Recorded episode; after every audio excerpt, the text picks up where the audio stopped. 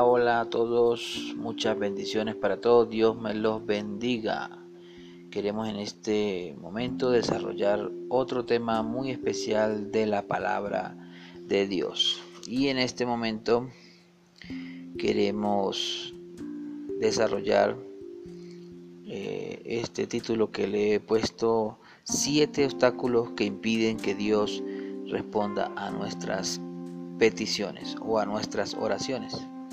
No sin antes recordarles que nos pueden seguir por las redes sociales con el nombre de Consejería Ebenecer en Facebook, en YouTube y también en Instagram. Nos pueden seguir y apoyarnos en nuestras redes sociales para llevar más mensajes edificantes para nuestra fe.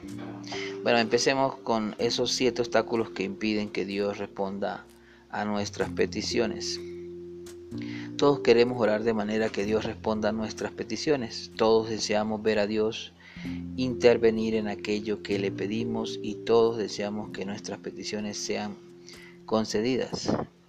Pero sucede que cuando vemos que Dios nos responde a nuestro clamor, entramos en una crisis de fe, creyendo que ya no nos responderá y no miramos si es que hay algo que está estorbando e impidiendo que nuestras peticiones sean concedidas. Es por esta razón que en este mensaje conoceremos los siete principales obstáculos que impiden que Dios responda a nuestras peticiones. El primer obstáculo que impide que Dios responda a nuestras peticiones es una fe vacilante o falta de fe al pedir algo a Dios.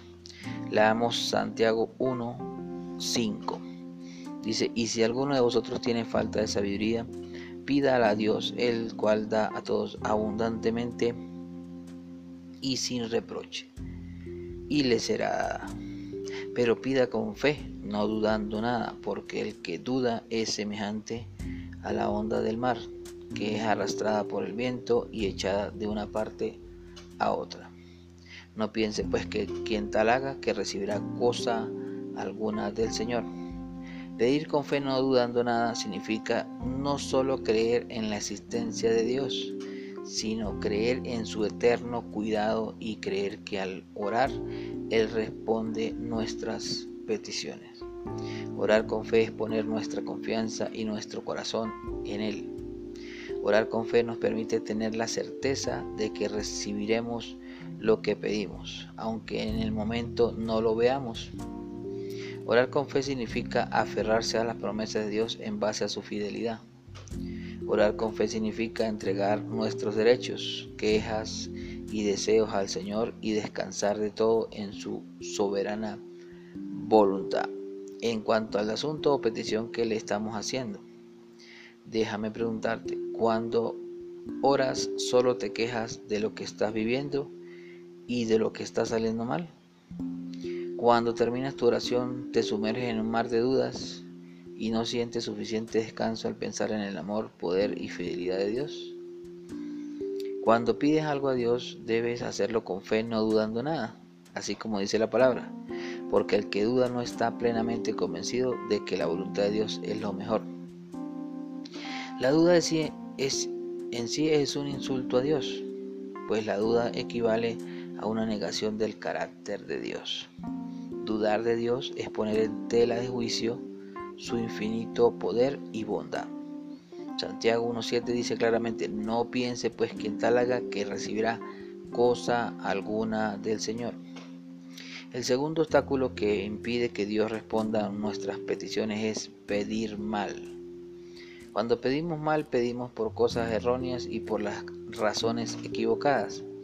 Te pregunto, cuando oras a Dios, ¿pides solo para que satisfaga tus deseos? Cuando oras solo buscas la aprobación de Dios en lo que ya has planeado hacer. Si oramos pensando solo en nosotros, solo hemos transferido nuestra fe a nuestros propios planes.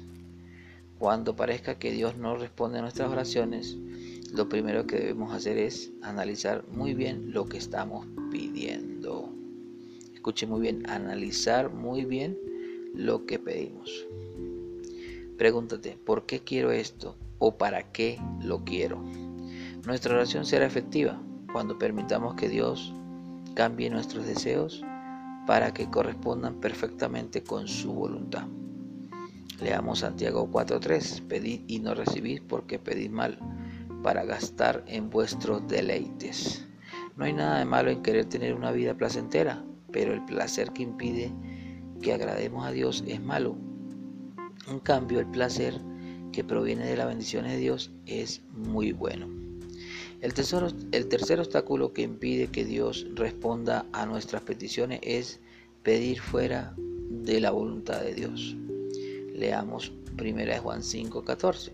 Dice, y esta es la confianza que tenemos en Él, que si pedimos alguna cosa conforme a su voluntad, Él nos oye. Y si sabemos que Él nos oye en cualquier cosa que pidamos, sabemos que tenemos las peticiones que le hayamos hecho.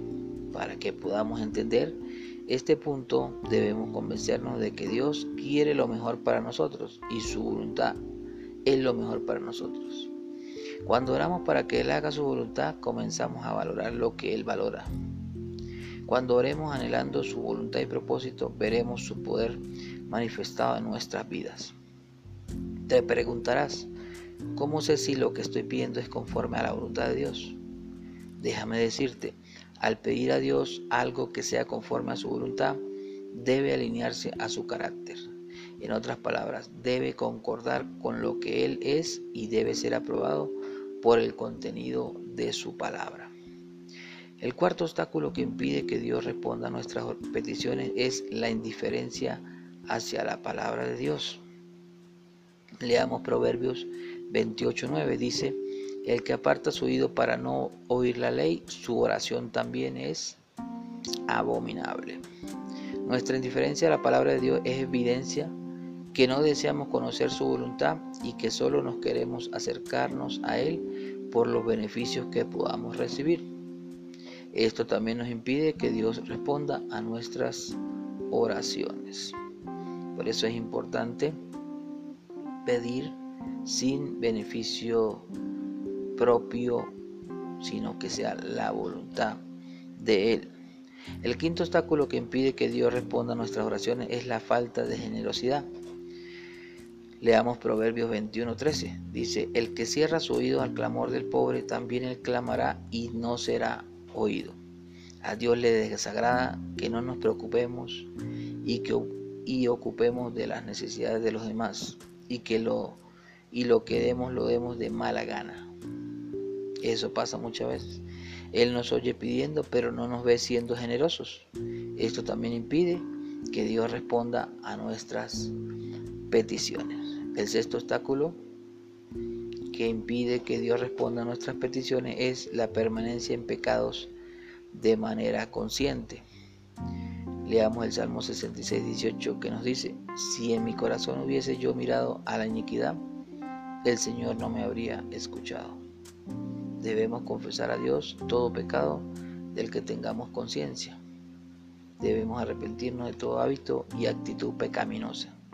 Debemos confesarlos y arrepentirnos de ello para poder recibir la respuesta de Dios a nuestra oración. Leamos 2 de Crónicas 7, que nos dice así, si se humillare mi pueblo, sobre el cual mi nombre es invocado, y orare y buscare mi rostro, y se convirtieren de sus malos caminos, entonces yo oiré desde los cielos y perdonaré sus pecados. Y sanaré su tierra. El séptimo obstáculo que impide que Dios responda a nuestras peticiones son los conflictos en las relaciones conyugales. Ojo con esto. Lo más probable es que a muchos les parezca extraño, pero leamos en 1 Pedro 3:7. Vosotros maridos igualmente vivid con ellas sabiamente, dando honor a la mujer como a vaso más frágil y como a coherederas de la gracia de la vida, para que vuestras oraciones no tengan estorbo. Resalto mucho ese versículo. Primera de Pedro 3:7. Si un hombre no trata con respeto y consideración a su esposa, sus oraciones encontrarán estorbo para llegar a Dios, porque una relación viva con Dios dependerá de una buena relación con todos los demás. Si las mujeres prestan al marido el debido respeto y los maridos a las mujeres el debido amor, sus oraciones llegarán a Dios sin estorbo. Pero si hay disensión, resentimiento, rencillas, sin solucionar ni perdonar, sus oraciones hallarán estorbo o una barrera para llegar a Dios con toda sinceridad y se verán permeadas por la hipocresía. No hay nada más difícil que orar estando en discordia. Si tus oraciones no han recibido respuesta de parte de Dios, piensa en cuál de estos obstáculos anteriormente mencionados lo pueden estar ocasionando. Si es así, corrijamos y comencemos a orar de manera correcta. Al momento de orar a Dios, comencemos con palabras de alabanza, luego demos gracias por su amor y expresemos gratitud al Señor por morir en nuestro lugar. Digámosle a Dios que entendemos que nuestras oraciones son escuchadas porque tenemos una relación con Él a través de su Hijo Jesucristo y no por nada que nosotros hayamos hecho. Luego confesemos todos nuestros pecados del que estemos conscientes y pidamos perdón. Presentemos nuestras peticiones a Dios y esperemos en su respuesta. Nunca olvides orar por aquello que el Señor Jesús oraría. Recuerda siempre lo que Dios nos conoce, lo que Dios, lo que Dios no nos conoce, no nos concede es porque no nos conviene.